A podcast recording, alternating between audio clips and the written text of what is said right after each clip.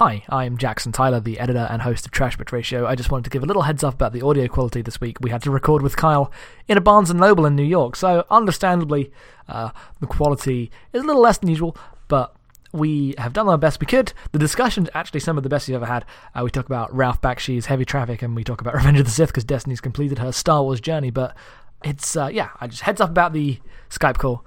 And apart from that, it's a great episode. So sit down, enjoy the podcast. It's only forty minutes long this week. Have fun. Go.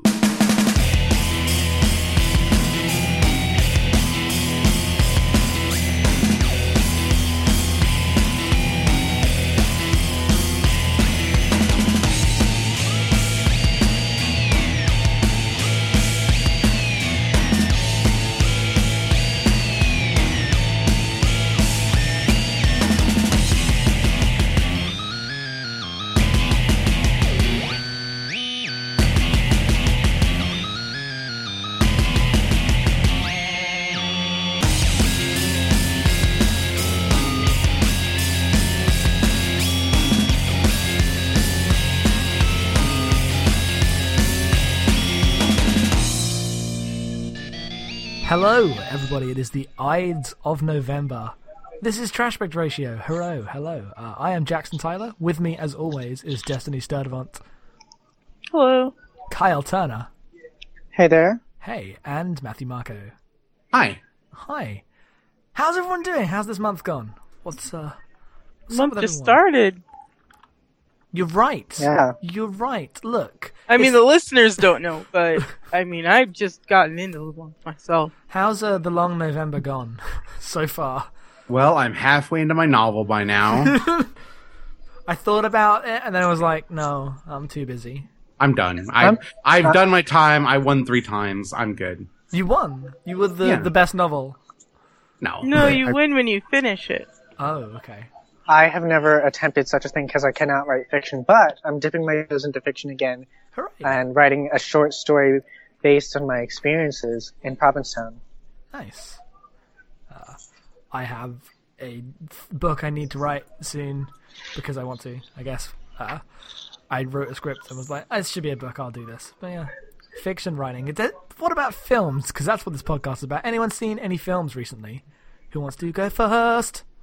I'd like to go first. Okay, Kyle. Go. I I um, watched with a couple of friends of mine um, this film called Creep by Patrick Brice, um, and it's by the same guy who did The Overnight, which apparently kind of flew under the radar. I haven't seen it, but it's about this guy named Aaron, I think, and he's answering a Craigslist ad. And when he gets to this random cabin in the woods, it's found footage. Uh, he is at the behest spending time with this other guy, played by Mark Duplass, and recording the entire day um, because the man, Mark Duplass's character um, has brain cancer, and he wants to make a video for his as yet unborn child. Um, and he, Mark Duplass comes off as kind of weird and um, maybe over exuberant in terms of how he manifests his feelings, and it it ends up being kind of a um, a conventional horror movie to some degree, Mhm. but it's able to sustain tension very well.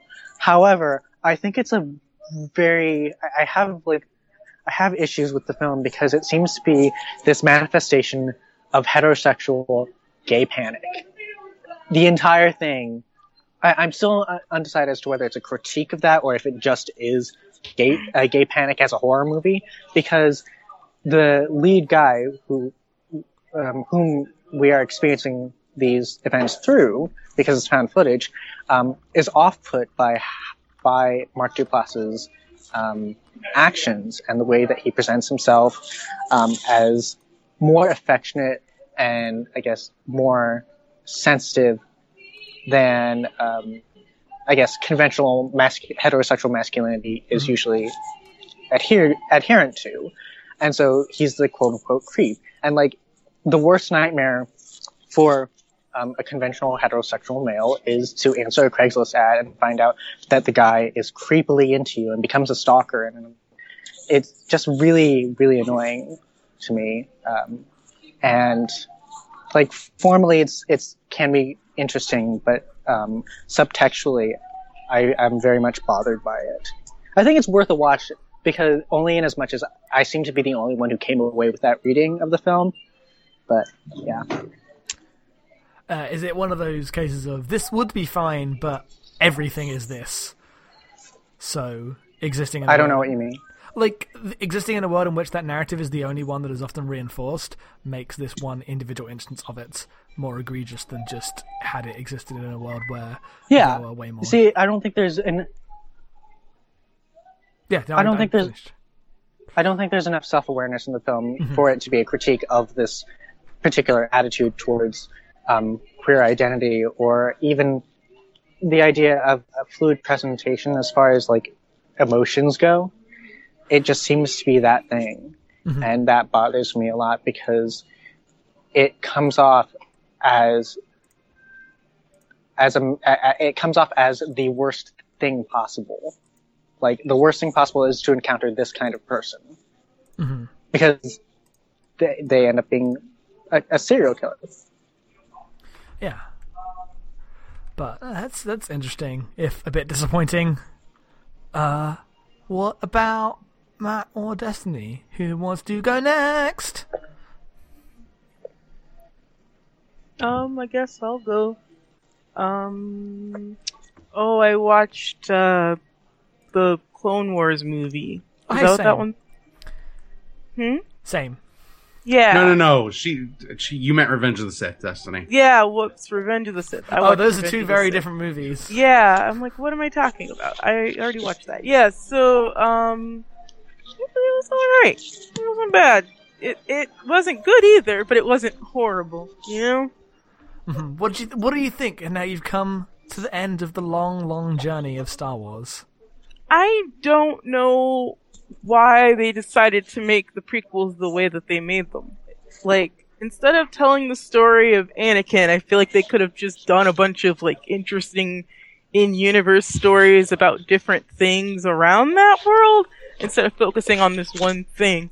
Or at least if they were gonna focus on that one thing, they should have focused less on, like, the weird political acts, uh, political actions and, and, and more on, like, I don't know, anything but, right? Literally anything else. Yeah, anything else. Anything.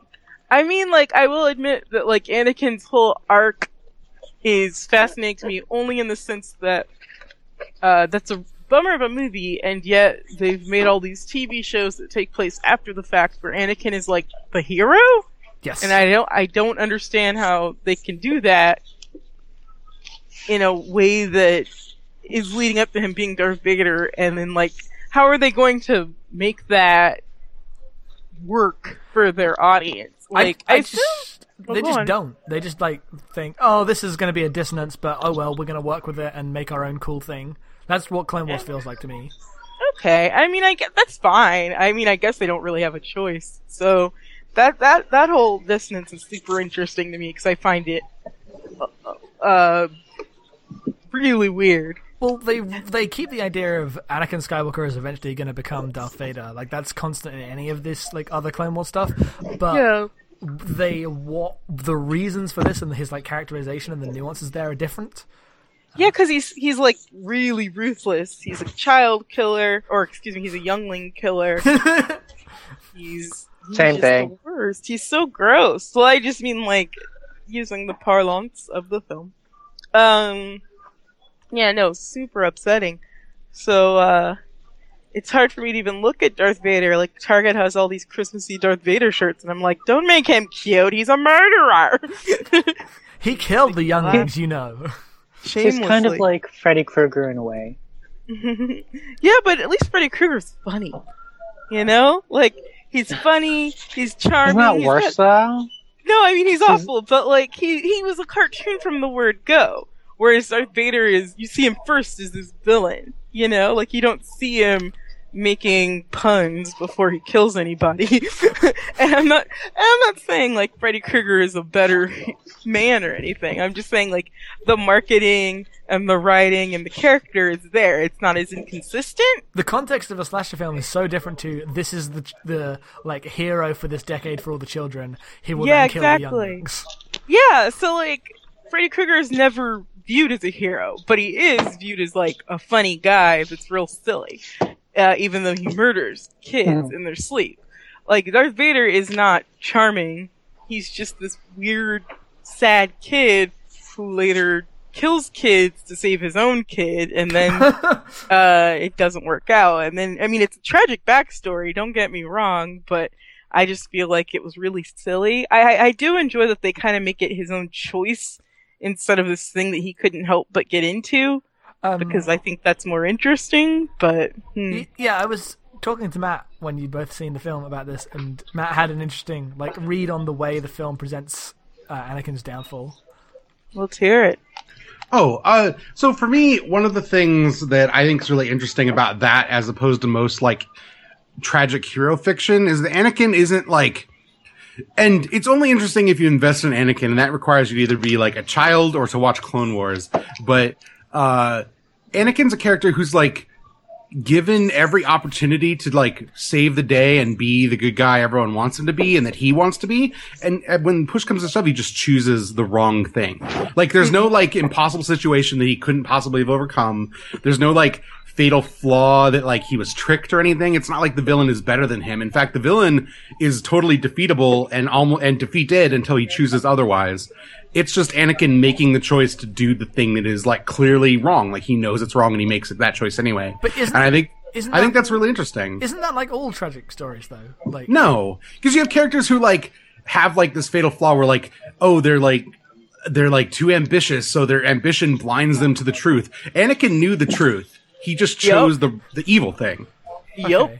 Because I feel I like I I guess I feel like most tragic stories are all built around giving the uh, character options to choose the right thing, but then the fatal flaw, uh, whatever, uh, means they choose the other thing. But in this, he just he's not developed enough of a character to have a well defined like attachable flaw. He's just just being a fool.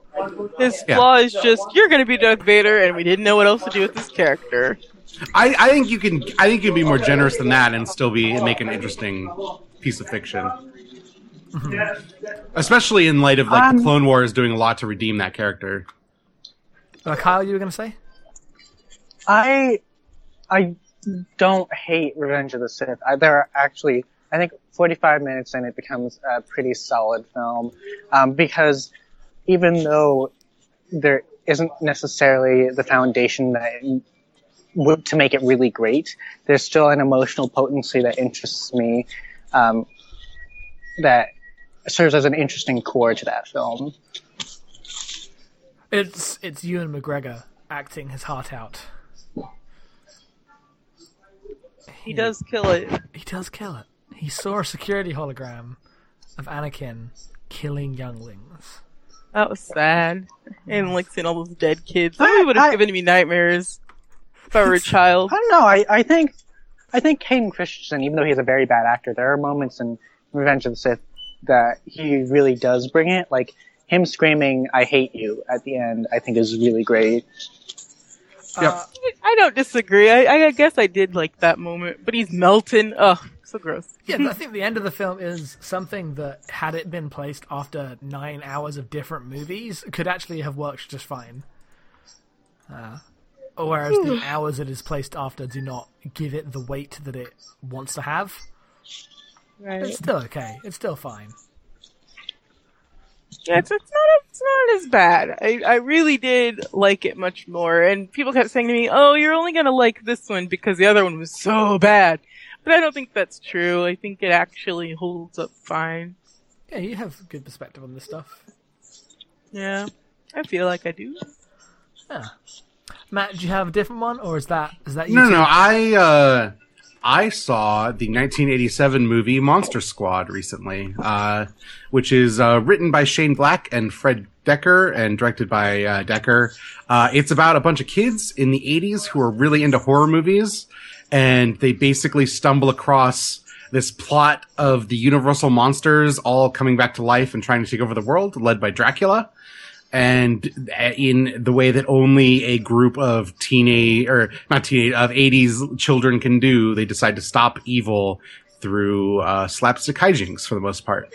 Uh, and I, I like heard of this movie a lot as like a cult classic, and then it came on Netflix recently, and me and Destiny watched it, and I was super delighted that this was just this great like kind of like spooky themed kids movie about these kids just getting into adventures with like the Wolfman and Frankenstein and stuff.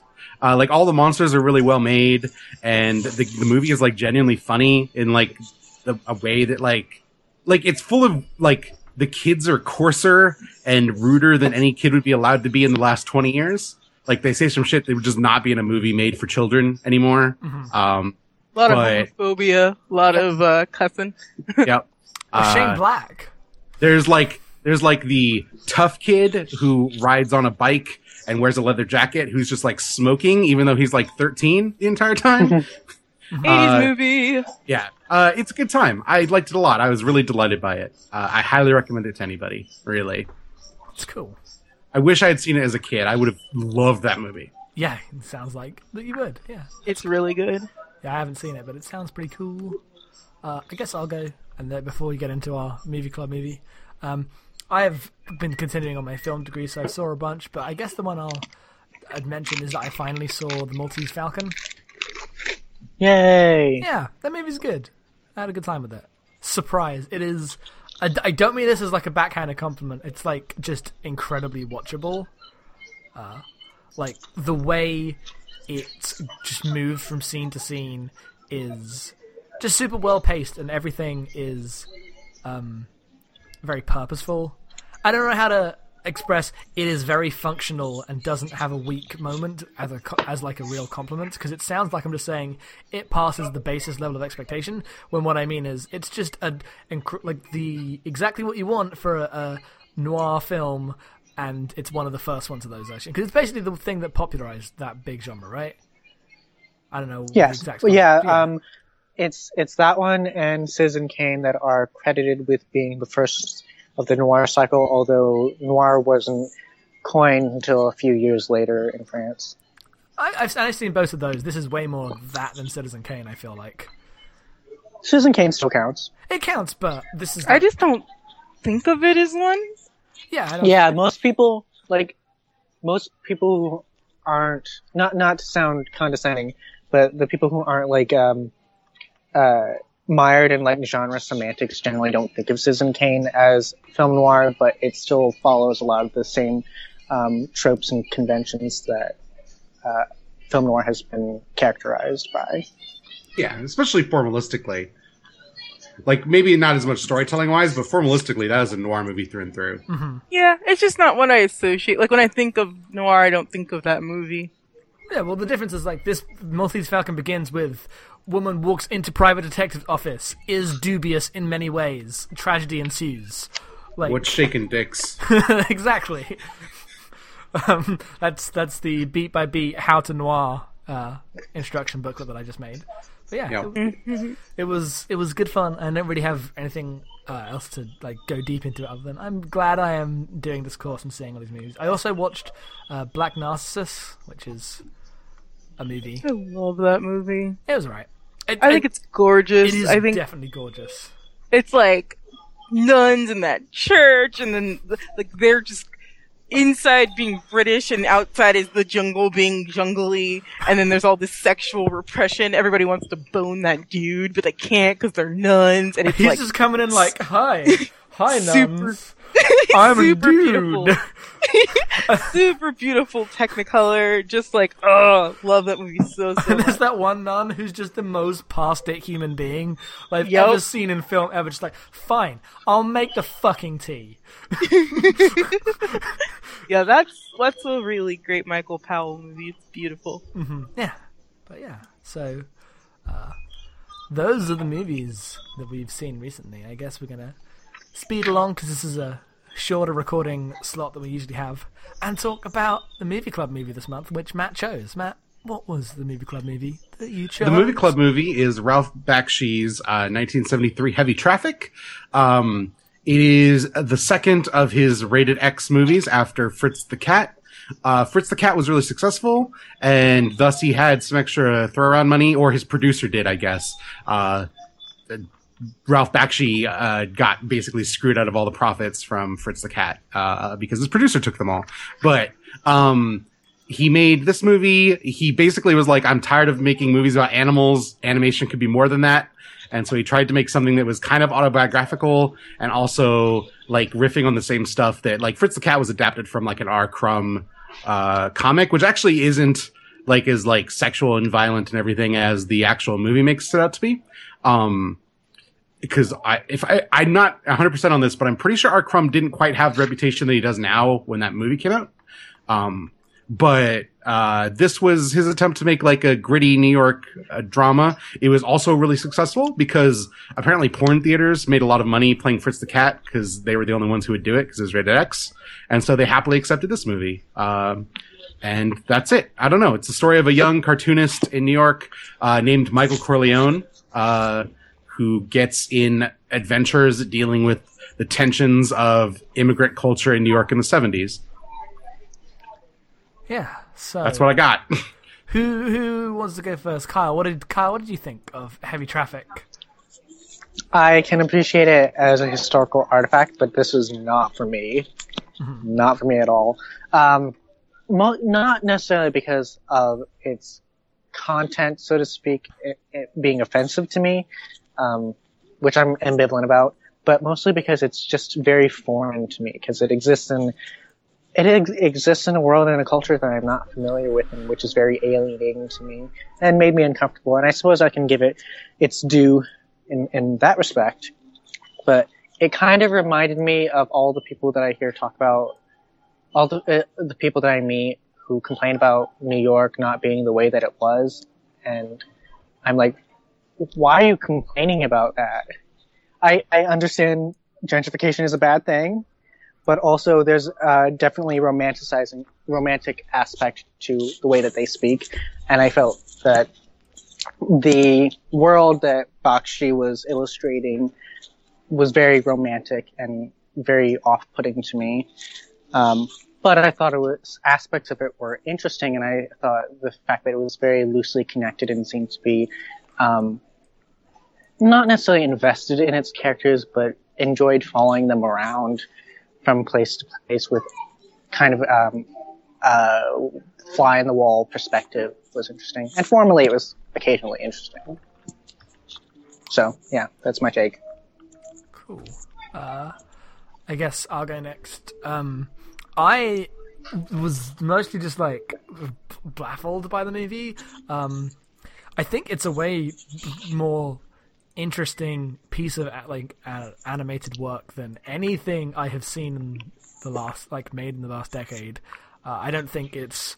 I, I don't mean to say that animation has become less interesting, but the stuff that is mainstream, like th- something like this, would never have the same reach today. Except maybe land on something on YouTube. I guess that's where r- ridiculous, weird, experimental stuff like this um, gets. Like a uh, like a, a new life. Uh, so it was like astounding in one respect of just the de- garishness of it, but I didn't um, find the film that enjoyable. I thought the there was like a nihilism to it that I found on. Uh, I guess just not like it was all like to what end. Everyone was awful to everyone all the time, and I didn't really understand what the point of it all, except was to say New York's bad a lot of the time, and this is all the things we have to struggle with. But it doesn't really. It didn't. I don't know. It just it felt very off-putting, and maybe like Carl said, there's like a culture that you have to be in to appreciate this kind of stuff. But uh, I found a lot of what the film was doing rather off-putting in that sense. I want to go next. Destiny, go. I don't know if I liked this movie. I Mhm. liked things about it. Like I liked the. I, I don't think it was romanticizing anything. I just think that's what New York was like, and he just was catching it like a documentarian. Um, and like I looked up a little bit about his background, and it just seems like he was just sort of putting his own sort of experiences of the world around him into the movie, and I and I respect that. I just it, um I didn't really like a lot of the just I don't know. I I'm kind of over the idea of like being overtly like sexual or like dealing with racist sort of topics and stuff as like groundbreaking in that era because it just I don't know. I, it, it was always white guys doing it, and that always bothers me. It's never like Mhm. It's it's feel- always being praised, and it's always white guys doing it. it felt very South Park in that sense. I don't know if I would agree with that. I don't know. That What- was a takeaway Which that part? I. The South Park thing or the? Like specifically, like this idea, like for one, like in the 1970s, Ralph Bakshi's ethnicity is way more nuanced than you would read it today. No, you're right, but it just, I just don't, I don't know, like, it just kind of gets tiring when it's just like people being awarded accolades for portraying your race when they're not your race. Sure, but like to me, that movie is as much about this like clash of like Jewish culture and immigrant like Italian culture as it is about like the black people and characters in it. I and know, that stuff I'm- is stuff that he's think- speaking directly to. I just don't think he does a good job at it. That's Hmm. all. Like, I'm not saying that he has no right to do it. I just didn't think it was well done. Like, if I were a black person in the 70s, this movie would, I would be protesting it. I would think it was disgusting. But like, as a person that I am now, like, I understand kind of his point of view, like, but I just don't, I don't know, it's just a little tiring to just, to see the guy who's not black be like, well, this is cool to me, so I'm just gonna put it in this movie because black people are cool. It's the stuff Tarantino does that is also tiring, you know? Like, I'm That's not what I was saying, in my head, actually.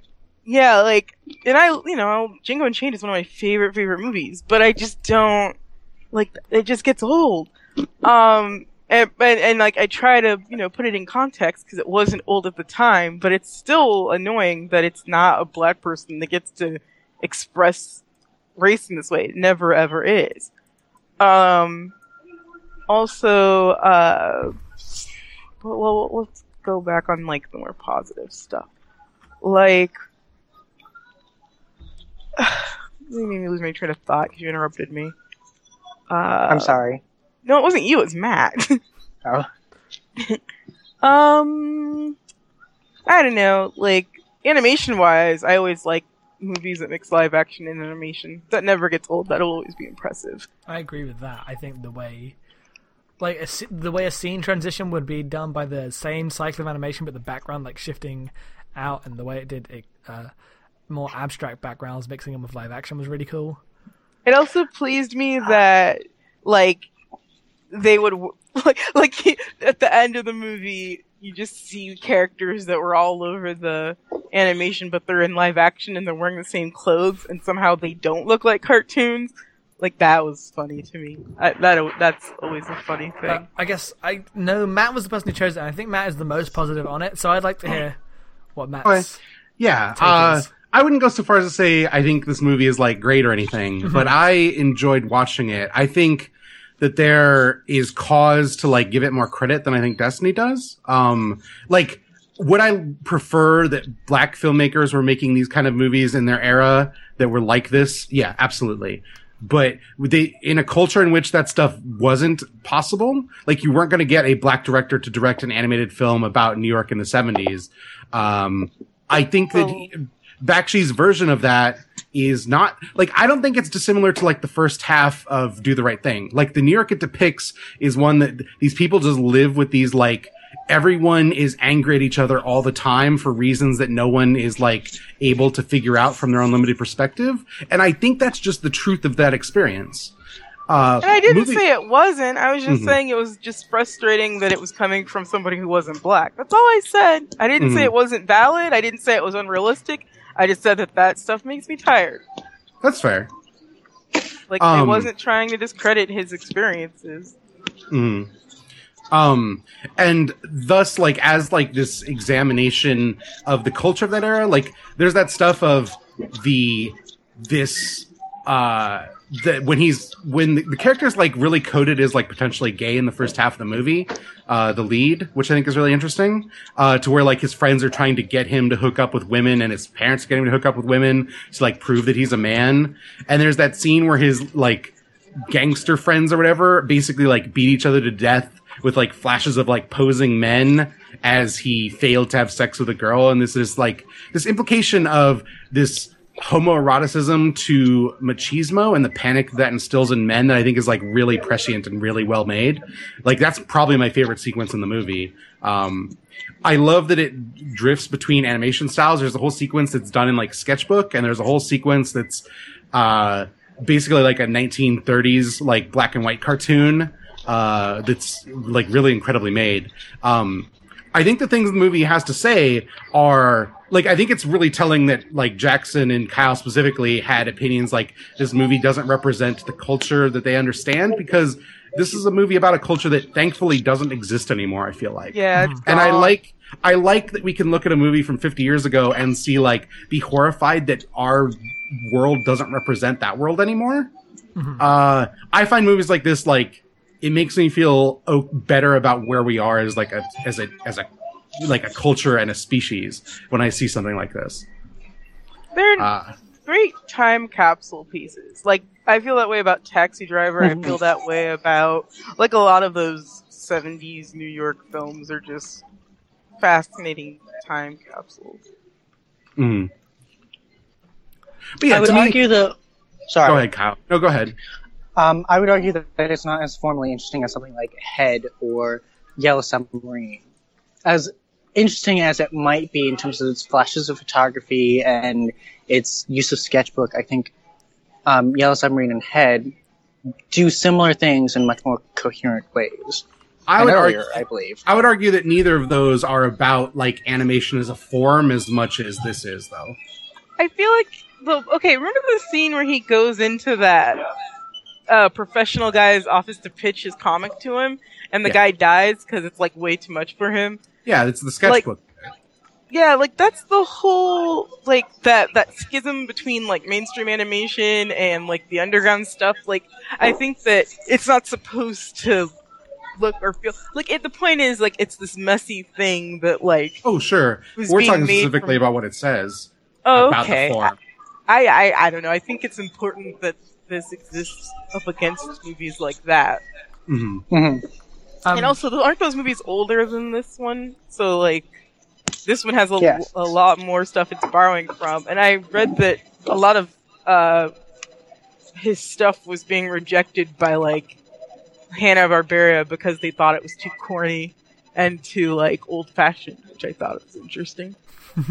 Because he seems almost like the opposite as far as like my 2015 animation brain is concerned What I liked about it, formally speaking, is that because of its whole identity and the way it was this very lower class movie, um, in how it was portrayed, there was like uh, an ability to experiment with formally without any kind of elitism. Because I feel like formal experimentation is so often a "Ooh, look at what I'm doing. Like I I don't know, like it isn't it isn't accessible and it doesn't come within art that's like very lowbrow deliberately and has this wide appeal. And I like that it was able to be both this very um, uh, like broad and accessible film, but also formally really um, daring, I guess. And it was able to be both of those things at the same time. Yeah, uh, one of my favorite scenes of that movie is where he goes to the movie theater and he's just watching an actual movie play out. Uh, and the movie feels like because it's just the movie, it feels like hyper real compared to everything else we've seen. And like you get the sense that the characters in that world like go to movies to feel something more real than their own life, which is just like this weird hellscape that they live in. Uh, and then you get like one of the most impressive shots, which is like the, pullback. Clockwork Orange pullback. Yeah, Yeah. that is clearly riffing on that, but it's just that long pullback in the theater where he's all by himself on the balcony. It's so good. It's great. And just remembering, oh, right, this is what theaters used to look like. Yep. What blows my mind is like there was an era where just people just went to dirty movie theaters. Like that was just a thing that everybody did. You weren't just a creep if you did that. That was just Mhm. something people did. That's always going to be kind of interesting to me. Yep. So I don't know. Like I, I fully get everyone's complaints about this movie, and I think that's fair. I think none of them are unjustified. I just think it's like still worthy of like consideration as part of like what it's saying in its era. Mm-hmm. I'm glad that it exists. Like I said, like Oh, the, my certainly. com- like I just feel like I don't know. I I don't want to sit through like I don't I don't know. Like I I just like the way that blackness is portrayed in a lot of these movies. I just feel like it's it's never deep enough. Like I thought it was nice that the that the whole thing is a love story between him and Carol, but she's not really much of a character. But like she's as much of a character as the heroines of blaxploitation films. Yeah, but those are made by white guys too. I know. I know. Uh, But with I think the difference with this is that this film is explicitly trying to portray uh, a slightly more nuanced take on these cultures, but then I don't think I don't think it's trying to be more nuanced about the cultures. no, no. I think No. For, for, for specifically for the two parents, right? Because it's got this Jewish parent and this Italian parent. I think I think it's trying to portray the reality of the tensions by making everyone a horrible cartoon. Like a stereotype, yeah. Because I Yeah. mean, it's like knowingly dabbling in stereotypes. Like, I mean, the fact that like the mom has a knife on her and Yeah. just all these like, but like it, it knows what it's doing. Yeah. It's it's not ignorant. Like it's not like I didn't know any better. Like he knows what he's doing. hmm But yeah, no, I'm yeah. Uh, I don't know. Has anyone got any more any more thoughts on the movie of the clubs? I don't really have anything else to say. I'm glad we watched it because this is like maybe the third of his movies I've seen, maybe second. I don't even know. I, Cool World was a childhood staple, so he'll always have my heart for that. This is my first exposure. you should We'll- see Cool World. We'll It's always have. Cool World. We'll always have we'll always have the animated Lord of the Rings. Oh, that's right. I've never seen that. I I've never seen that. It's not I've never good. The cat. It's the first version of Lord of the Rings I saw. That's funny. Yeah.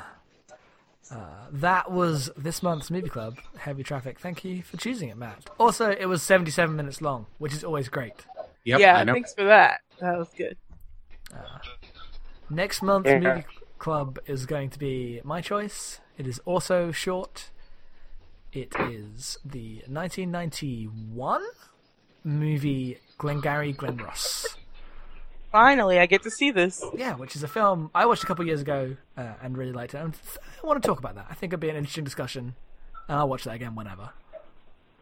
I have complicated David Mamet thoughts, so Okay. I will share them with you all next time. It's on American Netflix, so you can see it real easily. Yep. Thanks. No problem. Uh, but we didn't get any questions, unfortunately. Okay. But that's just how it goes when it's just that's just how it goes sometimes. So I guess we're gonna plug and go away uh, because this is gonna be a short episode. We're Kyle's recording in a Barnes and Noble somewhere on the other side of the world. Uh, the future is here. uh, I am at Headfuls Off on Twitter. You can find me there. I also do abnormal mapping with Matt, and uh, headfullsoff.com is where a bunch of other stuff goes. And I'm on Goof Zone as well as the other podcast, which is great with Destiny. Um, how about you, Matt? Uh, you can find me on Twitter at mbeing, em underscore being. Uh, and I uh, host Abnormal Mapping. Check out our YouTube channel. Go to abnormalmapping.com. Jackson's writing about Metal Gear. He's bad at Mario 3. I'm okay at Fallout New Vegas. It'll never end. The train just keeps on rolling. I don't know. Destiny. I'm at Fridge Buzz now on Twitter. All one word, no underscores or anything fancy like that. And um, BadlandGirls.com. On Goob Zone with Jackson, Abnormal Mapping with Matt and Jackson. I'm here.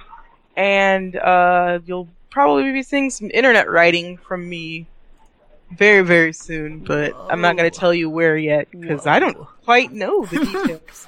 So um, you just check it out on Twitter and you'll find out. And let's see if Kyle's internet is going to hold together enough to give us his plugs. That's like internet. But, It's not. Nope. um, Well, okay.